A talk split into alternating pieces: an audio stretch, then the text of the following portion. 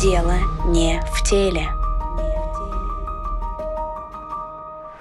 Здравствуйте, это подкаст «Дело не в теле», в котором мы говорим о влиянии эталонов красоты и бодипозитива на здоровье. Меня зовут Эвелина Жумбровская, я волонтер-медик и ведущая этого подкаста. Сегодня у меня в гостях руководитель Союза отцов Тюменской области, проекта «Папа против травли» при поддержке Фонда президентских грантов Максим Шереметьев. С ним мы обсудим буллинг среди детей и что могут сделать э, с ними родители. Привет, Максим. А вообще хочется сразу начать с того, что наш подкаст, э, он э, связан э, очень тесно с внешним видом, то есть как люди себя воспринимают и прочее. И вообще, может ли внешность как-то быть причиной буллинга? Конечно. Фишка в том, что причиной буллинга может быть вообще все, что угодно. Мы, когда проводим наши обучающие мероприятия для педагогов и для родителей, а, проводим эксперимент, показываем разные фотографии. И фото... на фотографиях изображены разные люди, разного возраста, по-разному они выглядят. Ну, вообще абсолютно. И спрашиваем, как вы думаете, кто может, ну, против кого может быть буллинг? И фишка в том, что против всех людей голосуют. И за этих, и за рыжих, и за тех, кто в очках, и там, не знаю, лысых. Ну, вот абсолютно разные. И дети, и взрослые. И этот социальный эксперимент говорит о том, что против любого человека может быть травля начаться. А, здесь неважно, какая причина, здесь важнее, почему это началось, ну, какие ценности есть в том коллективе, которые дали добро на то, чтобы это произошло. И мы, когда работаем, мы говорим о том, что если мы хотим, чтобы в каких-то коллективах не было травли, здесь вопрос не то, как одеты люди, как выглядят люди, а какие ценности есть в этом сообществе. Угу. А тогда какие вот прям объективные причины? Только ценности или может что-то еще? По большей степени, когда мы уже разбираем э, реальные факты, мы видим, что, допустим, у детей, у подростков, которые начинают булить, которые агрессоры являются, проблема идет из семьи. У них проблемы есть в семье, и они таким образом там либо привлекают внимание, либо самовыражаются, либо еще что-то. Вот в большинстве случаев это есть так. Видишь проблему, иди в семью, приглашай родителей, и проблема в том, что там вот очень много проблем. Я не знаю, насколько у меня родители это оценят, но я в детском саду вот прям была буллером. Я всех била, и это было абсолютно нормально. Ну, родителям было услышать от э, воспитателя то, что ваш ребенок кому-то чуть не проткнул глаз. Ну, это жестко, конечно. Да, я была очень жесткая, и Слава богу, я успокоилась в школе, и вот когда уже пошла в школу, я стала спокойней, и уже я стала ну, жертвой буллинга, ну, таких легких подразниваний. А, у меня школа была самая элитная в Тобольске, э, так скажем, и мне более-менее повезло, но все равно, когда вот меня дразнили, мне говорили родители, будь выше этого, не обращай внимания. И вот, кстати, когда я перестала обращать внимание, ну, меня там преподаватели также говорили, ну, они перестали вообще как-то там вот эти пеналы забирать, обзывать там и прочее, но была обратная ситуация, я с ними вообще не общалась. Мало того, что я с ними не общалась, я ну, думала, то, что они вообще никто, звать их никак. По итогу я начала с ними общаться только вот под конец там выпуска. Я выпустила в девятом классе из этой школы. И, ну, кто по итогу выигрыша от этой стратегии? Как часто она применяется, может быть? Она применяется, не всегда она имеет успех, скажем прямо. Если агрессор все-таки в желании достичь эффекта, а эффект такой, чтобы была какая-то ну, вот эмоция, это же, ну, по факту энергетические вампиры, которые питаются этими эмоциями. Для чего он крадет этот пенал? Тот расстроился, этот рад. Если этого не происходит, то есть вариант, да, он может потерять интерес, и это лучший вариант. Второй вариант, что он может ужесточить свои действия. И это еще хуже на самом деле. А, все эксперты говорят, что, ну, вот это самый лайтовый вариант выхода из ситуации, но все эксперты говорят, пока третья сторона не вмешивает, ну, не будет вмешиваться в эту ситуацию, то, скорее всего, травля не закончится. И поэтому здесь очень важно, и почему мы э, в рамках нашего проекта «Пап против травли» работаем именно с родителями. Очень важно, чтобы родители видели эти факты и вмешивались. Они говорили, что очень часто родители, мы слышим от них позицию, что «ну мы же как-то выжили, а это же закаляет характер» или еще что-нибудь. Поверьте мне, э, мы очень много фактов разбираем, это психологическая травма, по большей степени, которую получают все члены вот этого конфликта. И очень часто думают, что проблема бывает только у того, кого булят. Нет, свидетели, которые видят это все, они тоже очень часто, они тоже боятся, они предполагают, что это может переместиться на них, это тоже у них откладывается. Знаете, у нас в нашем проекте есть эксперт, это кандидат психологических наук, который рассказывает всегда историю. Историю, что в детстве, в школе она была свидетелем травли, Она ничего не сделала, и это такой большой стресс ей нанесло, что она потом с психологом это прорабатывала. И сейчас она, будучи экспертом, работает в нашем проекте, закрывая определенный гештальт, что помогает другим. И говоря, вот тогда я осознаю, что тогда я не помогла этим людям, хотя, возможно, могла. Вот сейчас я помогаю другим. Поэтому очень важно не бросать это на самотек, не пускать это на самотек. Э, ну, хорошо, когда раз и закончилось, но по большей степени это просто так не заканчивается, пока вот третья сторона не будет вмешиваться.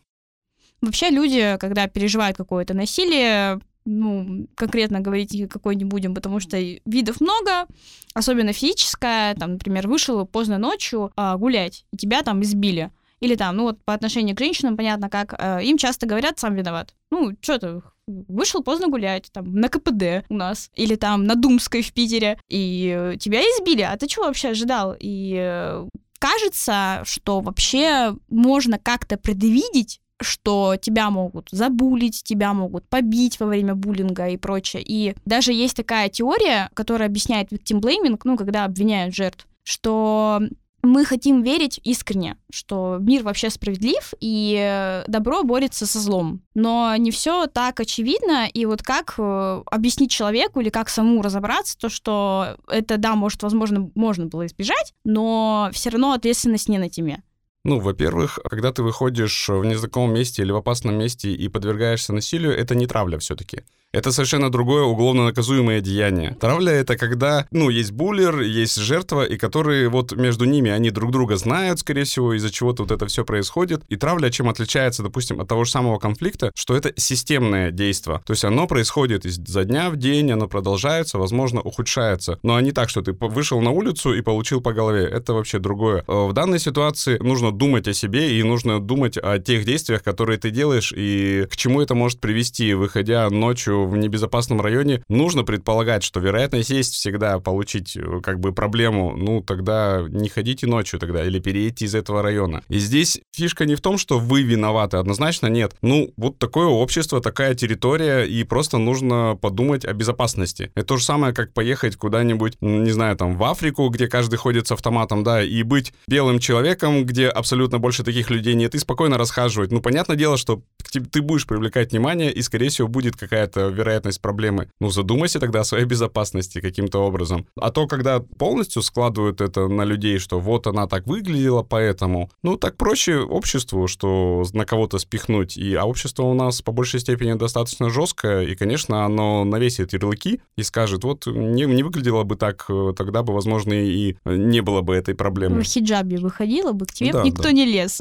Да, как один из вариантов. Но у нас, э, как бы, я за то, чтобы люди могли выражать выражаться, люди могли ходить как хотят. Когда-нибудь, может быть, мы дойдем до этого, и, может быть, какие-то страны уже до этого дошли, но мы понимаем, что не все так просто в нашем мире, и иногда приходится придерживаться каких-то, ну, я бы не сказал, что норм, но вот некоторые достаточно консервативные люди, э, моя дочь с этим тоже сталкивалась, когда ей в школе говорили, вот в этом нельзя ходить. Я приходил, разбирался, почему. А потому что есть какой-то эфемерный свод правил, который мне так и не показали. Я разговаривал с заучем, и там прописано, что нельзя. Я говорю, почему? Покажите документ, кто его утвердил, почему я, как родительская общественность, не принимаю в этом участие, давайте обсуждать. И все, и мне не показали, там съехали просто с темы. И я за то, что, а почему вот моя дочь не может ходить вот в такой одежде? Ну, давайте объясните мне. Я всегда на сторону своего ребенка встану однозначно. Это вот я вот про школу, которую упоминала, да, это вот у нас там был регламент по волосам также, и вот меня постоянно вот бесили вот тем, то, что вот нельзя, и мне постоянно про это говорили, говорили, говорили, и тоже, а в чем проблема? Э, обосновывали это другим чем-то, или вот, например, нельзя полностью черное носить, это вообще бред какой-то, но вот больше апогей, конечно, когда вот со стороны там вышестоящих структур, например, университет есть в Питере, я уже не помню его точное название, который сказал то, что он не будет пускать э, к себе э, в, на лекции лекции и на пары девушек, у которых ноги не бритые. Да, и, я видел.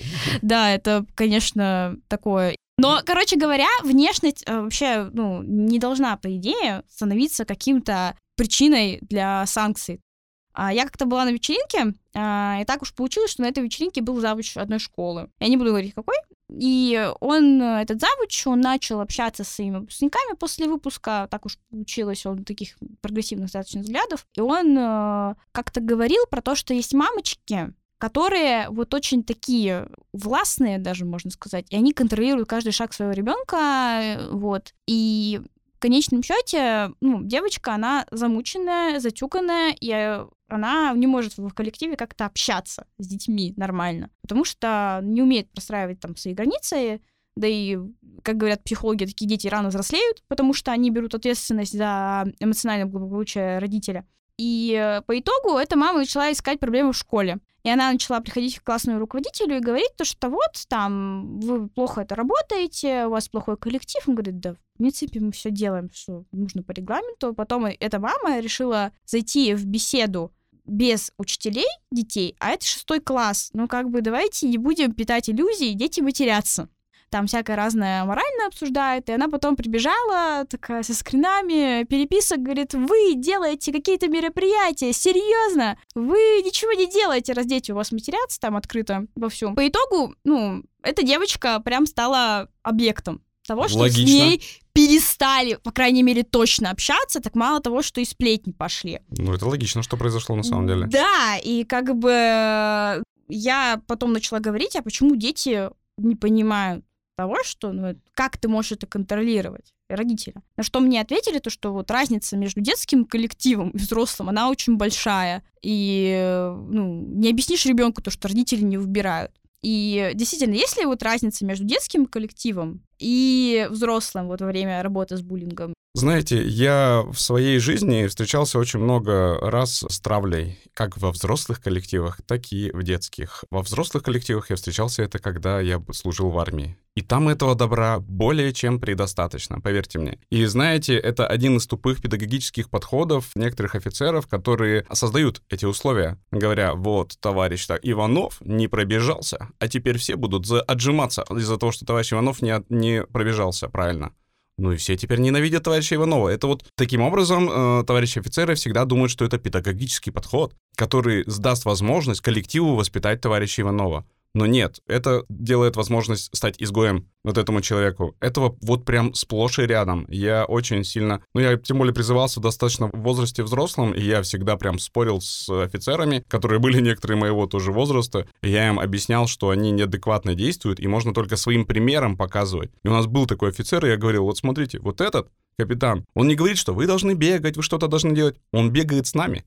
Он бегает впереди нас. И он говорит, вы слабаки, потому что вы не можете меня догнать.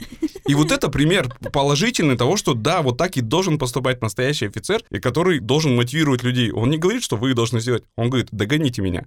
Все, вот это респект этому человеку. Та мама, про которую вы говорите, знаете, я огромное количество людей, мам и пап таких видел, которые вмешиваются в границы своих детей и таким образом... Э, вот, реализуются. Они реализуются. Я работал э, после армии начальником отдела призыва в военном комиссариате, и вы себе не представляете, какое огромное количество, ну, в данном случае ко мне приходили мальчики, молодые люди, призывники, их приводили вот такие мамы и папы, и которые говорили, я хочу, чтобы мой сын то-то, то-то. Я говорю, так, стоп, может, мы с сыном поговорим?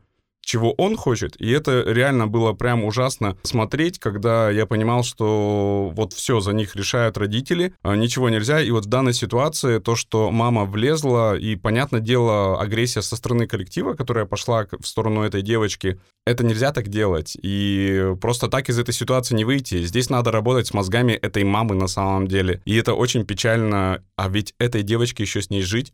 Это, ну, мне очень жаль таких детей, на самом деле. Это вот тараканы в голове таких родителей, которые влазят, это, это просто ужасно. Травля, она одинакова практически, что там, что там. Разные ее проявления, разные уровни ну, жестокости, они, вот, они по-разному могут быть, что там, что, что там. Но люди, когда вот уже сплочены, что в взрослом, что в детском коллективе, когда уже есть агрессия толпы, как говорится, уже сложно это контролировать. И там, я говорю, опять же, должно быть мешать 103 стороны, чтобы это как минимум остановить и в какую-то сторону вырулить. А мы, когда работаем с педагогами в рамках нашего проекта, мы показываем и мы говорим, мы начинаем вообще с того, что и мы говорим, а как вы считаете, вот вы когда учились, у вас был дружный класс, ну и там люди голосуют, ну у кого-то дружный, у кого-то нет, и мы говорим, а вам важно, чтобы ваши дети учились в дружном классе? Все голосуют за. Все говорят, вот нам 100% важно, чтобы дети наши учились в дружном классе. И мы говорим, окей, хорошо, смотрите, давайте посмотрим. А мы сначала разбираем, что такое есть дружный класс, какие его принципы, и потом мы смотрим фильм. Мы смотрим фильм «Чучело».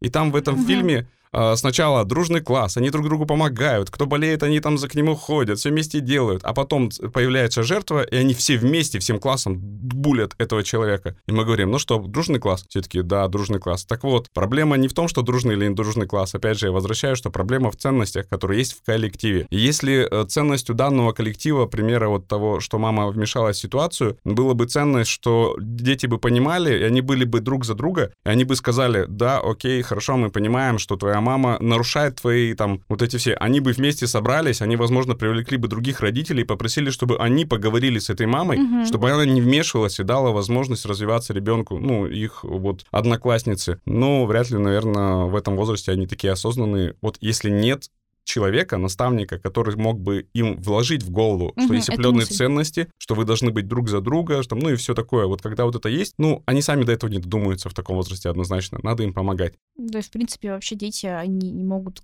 у них психика не зрелая, и они Конечно. не все реакции могут контролировать. Вот. А некоторые взрослые, они с детьми так обращаются, особенно мне нравится эта концепция. Ты уже взрослый, у тебя есть обязанности взрослых, но при этом у тебя положение ребенка в семье, в коллективе. Это вообще мое любимое, и э, вот этого никогда не понимала. У меня есть знакомая фотограф, ей 36 лет, у нее трое детей, и у нее есть мальчик.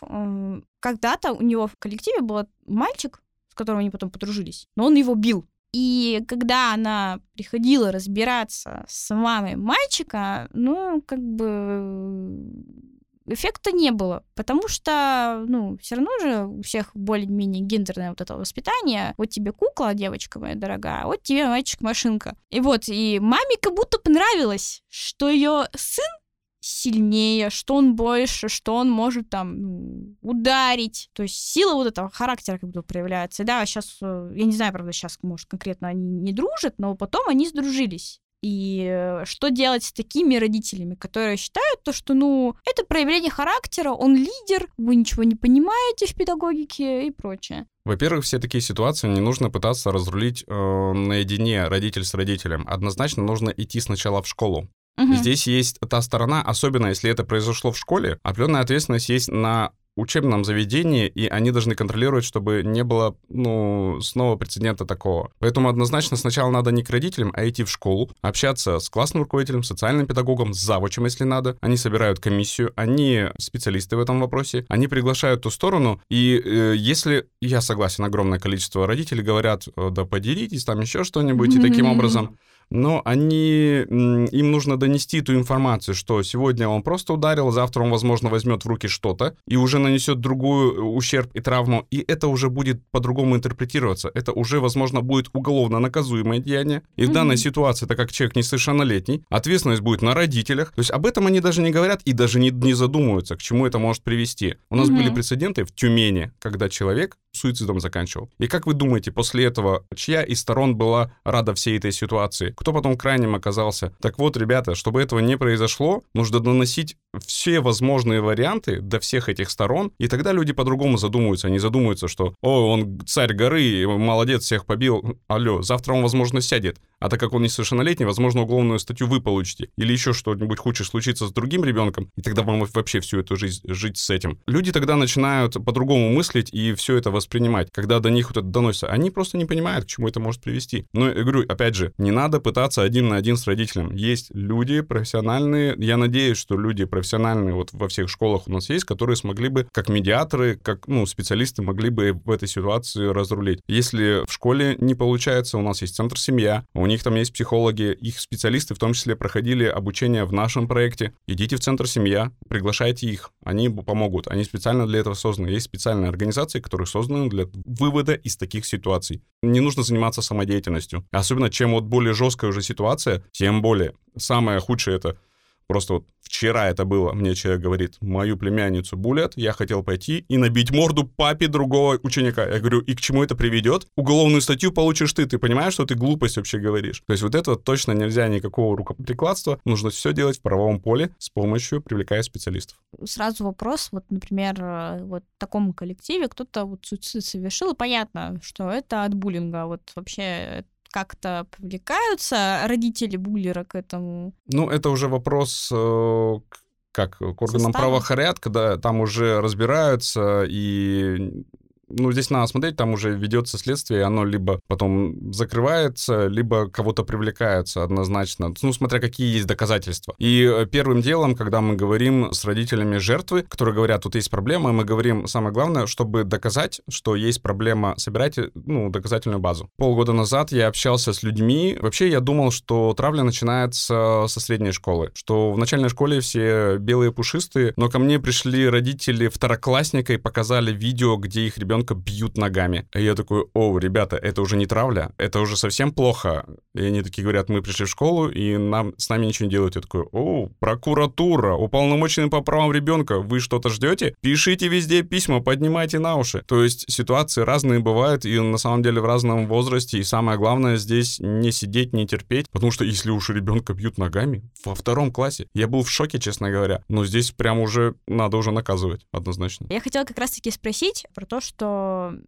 А вот вообще есть статья за буллинг? То есть, понятно, за избиение есть. Рассматриваются сейчас различные законопроекты. Осенью было чтение какое-то. Мне, насколько я помню, еще до конца не приняли этот закон. Но он уже рассматривается и пытается в правом поле все это обрисовать. Это раз. Второе. Вот наш проект, который мы делали в 10 регионах, и вот мы 9 уже объехали, провели огромное количество работы. Десятый регион это будет Казань, и там будет итоговый форум. И вот эти все проблемы, которые мы выявили, систематизировали, там будет уполномоченная при президенте президенте по правам ребенка, представители Госдумы и все остальное, и мы как раз и хотим на этом форуме обсудить, какие мы проблемы выявили и какие мы решения системные предлагаем, не только мы, но и те эксперты, которых мы привлекали, которые работают в этом поле, и в том числе правовая оценка вот этого всего, конечно, это немаловажный фактор, чтобы люди понимали, что за травлю может быть наказание, оно четко прописано в Уголовном кодексе. Здесь проблема не только, когда ребенок с ребенком, здесь очень много есть факторов, которые мы разбираем, когда педагог травит ученика, и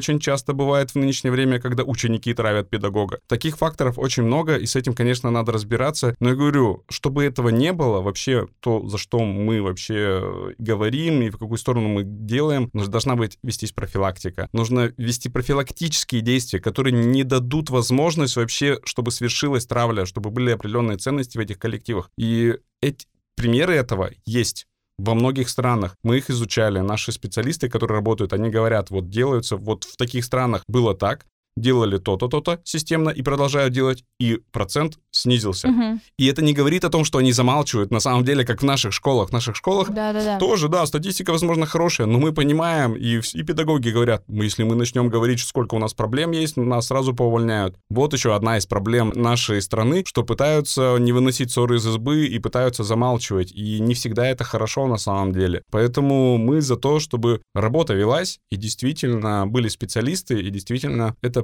приводило к какому-то позитивному изменению по количеству, что уменьшению количества факта травли. А есть какой-то вот план действий, если, например, там педагог замалчивает, школа замалчивает, на кого писать заявление, все равно как бы статьи раз есть? Ну, Например, клевета хотя бы вот та же может подойти. Там все очень просто. Сначала обращаетесь в школу, угу. желательно в письменном виде. Вам должны на нее ответить. Если школа ничего не делает, а у вас... А в течение какого времени? Не вспомню, честно говоря. Ну, опять же, у нас в нашей группе есть все методички для всех родителей. Можно зайти «Папа против травли», там все расписано, что делать, как, в какой ситуации. И там расписано как для родителей жертвы, родителей ребенка-свидетеля, так и родителей ребенка агрессора, потому что с этими родителями тоже нужно работать. Иногда они сталкиваются с проблемой, что вот у них ребенок агрессор, а что делать-то в этой ситуации? Не понимаю. Это я. Вот, да. И то есть тоже у нас есть определенные методички, вы пишете туда, если вам не отвечают, все регламентировано, вы берете этот документ, идете уже в департамент, есть департамент, есть уполномоченный по правам ребенка, есть прокуратура, пишите, и там тогда начинает все это быстрее. Самое главное не прыгать через голову, а попытаться все-таки сначала э, разобраться здесь, потому что вашему ребенку все равно еще в этой школе, ну, учиться получится. Если вы начнете сразу в прокуратуру жаловаться, а даже не пришли в школу, ну, знаете, это неадекватные, скорее всего, тогда родители, которые... И, и такое отношение будет со стороны руководства школы тогда. Ну, вы даже к нам не пришли. Вы даже ничего не сказали. А зачем вы на нас сразу жалуетесь? И мы всегда вот с родителями... Сотрудничества когда... не будет. Ну, конечно, они тогда и будут палки, они будут отписываться только. Как бы вам придется переводить, скорее всего, ребенка в другую школу, и мы с родителями, когда работаем, мы всегда это объясняем. Везде люди работают. Мы понимаем, что некоторые не хотят работать, и тогда, да, на таких надо жаловаться, и надо как-то противодействовать. Но по большей степени это все-таки адекватные люди, и мы вот встречаемся, замечательные педагоги, для которых тоже важно э, здоровье и психологическое состояние детей, и поэтому так вы придите. Если вдруг действительно они это не видели, ну, у них тоже огромное профессиональное выгорание на самом деле. И поэтому нужно понимать это, придите, пообщайтесь. Если уж нет диалога, тогда нужно что-то делать. Но по большей степени всегда диалог, ну, как бы готовы Я думаю, поработать вместе.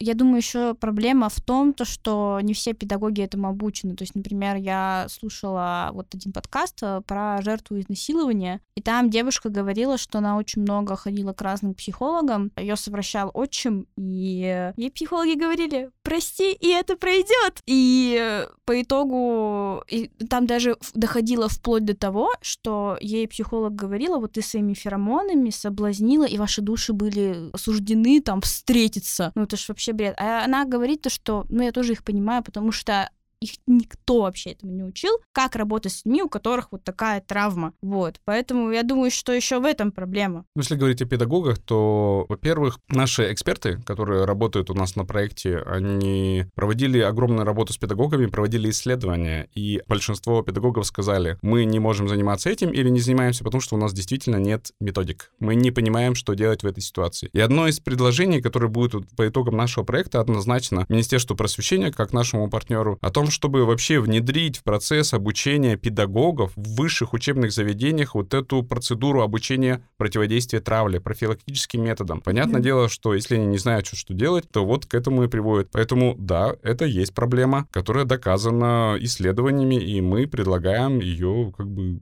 вот и онлайн-поддержку, и э, для родителей, для педагогов, которые, ну, что-то меняется, им, им их постоянно надо поддерживать. И, соответственно, мы сейчас сняли специальные видеоуроки тоже для родителей, мы их скоро запустим. Я думаю, они будут полезны большинству родителей, те, кто не смогли посетить наши очные мероприятия. Для педагогов тоже наши коллеги, они сняли онлайн-курс, который осенью запустится. Там 36 академических часов с выдачей удостоверения повышения квалификации. То есть мы это все делаем, и я думаю, если мы это системно продолжим работать в этом направлении, ну, к чему-то оно приведет. Ну, тем более, если госструктуры поддержат это, начнут системно педагогов обучать, начнут системно внедрять профилактические вот эти мероприятия, начнут делать социальную рекламу. Огромное количество людей на самом деле видят это, но ничего не предпринимают. Мгм. Это мы говорим про свидетелей. Там 70% людей-свидетелей говорили, что они видели это, но опять же, они ничего не предпринимали. Поэтому важно, мы, мы вот делаем социальные видеоролики, документальные фильмы, привлекающие внимание к этому и говорящие о том, что нужно вмешиваться, нужно помогать, а не пускать на самотек и проходить мимо. Это очень важно.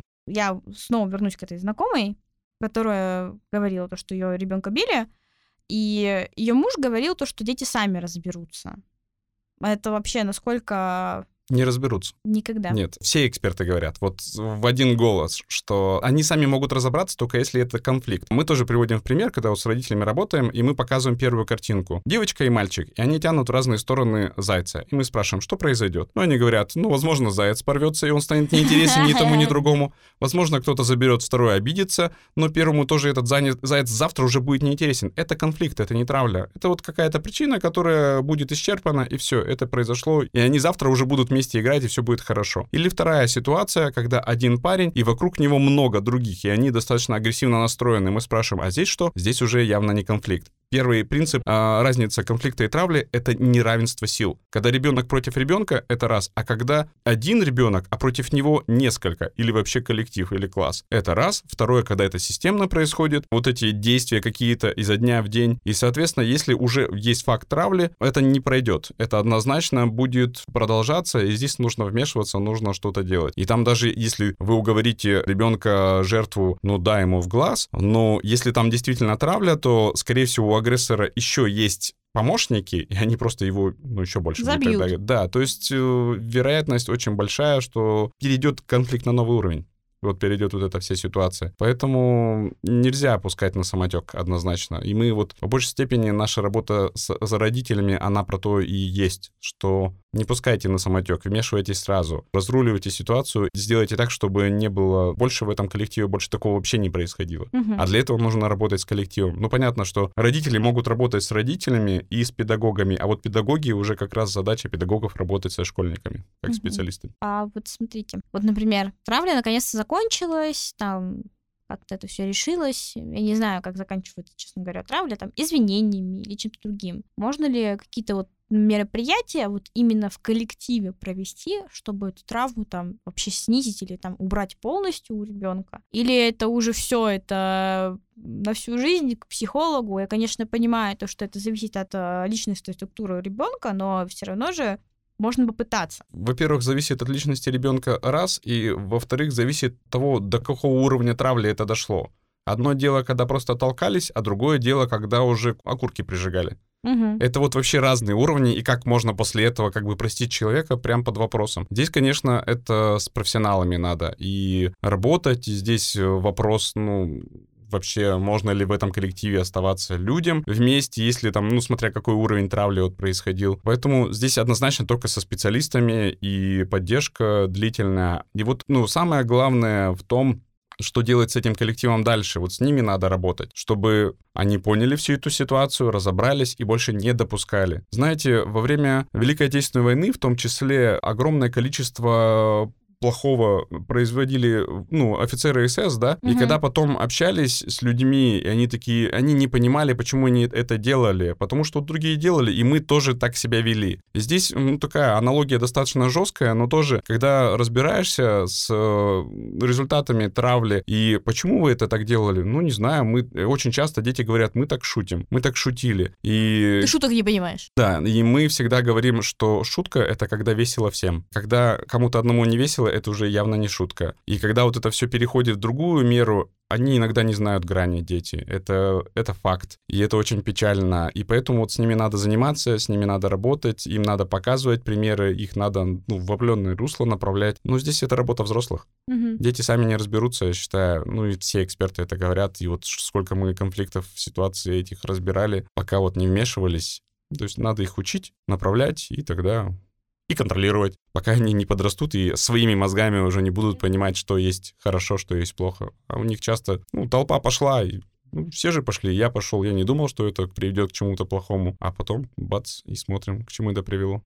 Да, и хочется сказать родителям, что вообще есть же такое расстройство психиатрическое, посттравматическое стрессовое расстройство. Его можно заработать не только там, если попадешь в автоаварию или там тебе дробовик к лицу приставят. То есть травма может сформироваться вообще в разных ситуациях, в том числе и при травле. И самый главный фактор развития ПТСР — это именно даже не физическое, а эмоциональное насилие в детстве. Вот, и поэтому, дорогие родители, пожалуйста, берегите своих детей вообще просто с самого детства, да, я понимаю то, что иногда дети такие неконтролируемые, как я, но проезжаться по ним, ну, не стоит. И э, чтобы у него эта травма не была на всю жизнь, потому что, насколько я вот знаю, ПТСР — это хроническое заболевание, которое рецидивирует иногда. Оно может рецидивировать там вообще при разных ситуациях, например, если травма связана с семьей, то есть у вас кто-то умер, у него уже ПТСР возникло. Вот, например, у принца Чарльза у него рецидив случился, когда у него умерла бабушка его, ну, то есть королева Англии, а у него ПТСР из-за того, что Диана умерла. Поэтому с детьми нужно быть аккуратнее, беречь их. Ваш ребенок никому ничего не должен, как и вы никому ничего не должны, кроме своего ребенка. Спасибо большое, Максим, что пришел. Спасибо за внимание к этой проблеме. Надеюсь, что чем больше людей об этом будут знать и что-то делать в положительную сторону, тем меньше травли будет вообще как в школьных коллективах, так и в обычных взрослых коллективах тоже. Ну, люди будут задумываться, какие последствия приносят их действия. Либо бездействие. Это тоже немаловажно. Да. В сегодняшнем выпуске мы узнали то, что есть разница между травлей и конфликтом. В конфликте стороны имеют равное количество сил. И обычно конфликт, он, по крайней мере, заканчивается. А буллинг, он не заканчивается, потому что соотношение силы у двух сторон абсолютно разное. Поэтому думать, что когда-то буллинг закончится без внедрения третьего лица, это неверно. Главная причина травли это ценности коллектива. Вообще жертвой буллинга может стать любой человек, вне зависимости от пола, расы, внешнего вида, социального статуса, но можно проводить профилактические мероприятия, чтобы избежать этого явления. Пока что уголовных и административных статей за буллинг нет. Спасибо большое вам за внимание. Ждем вас в следующих выпусках. Дело не в теле.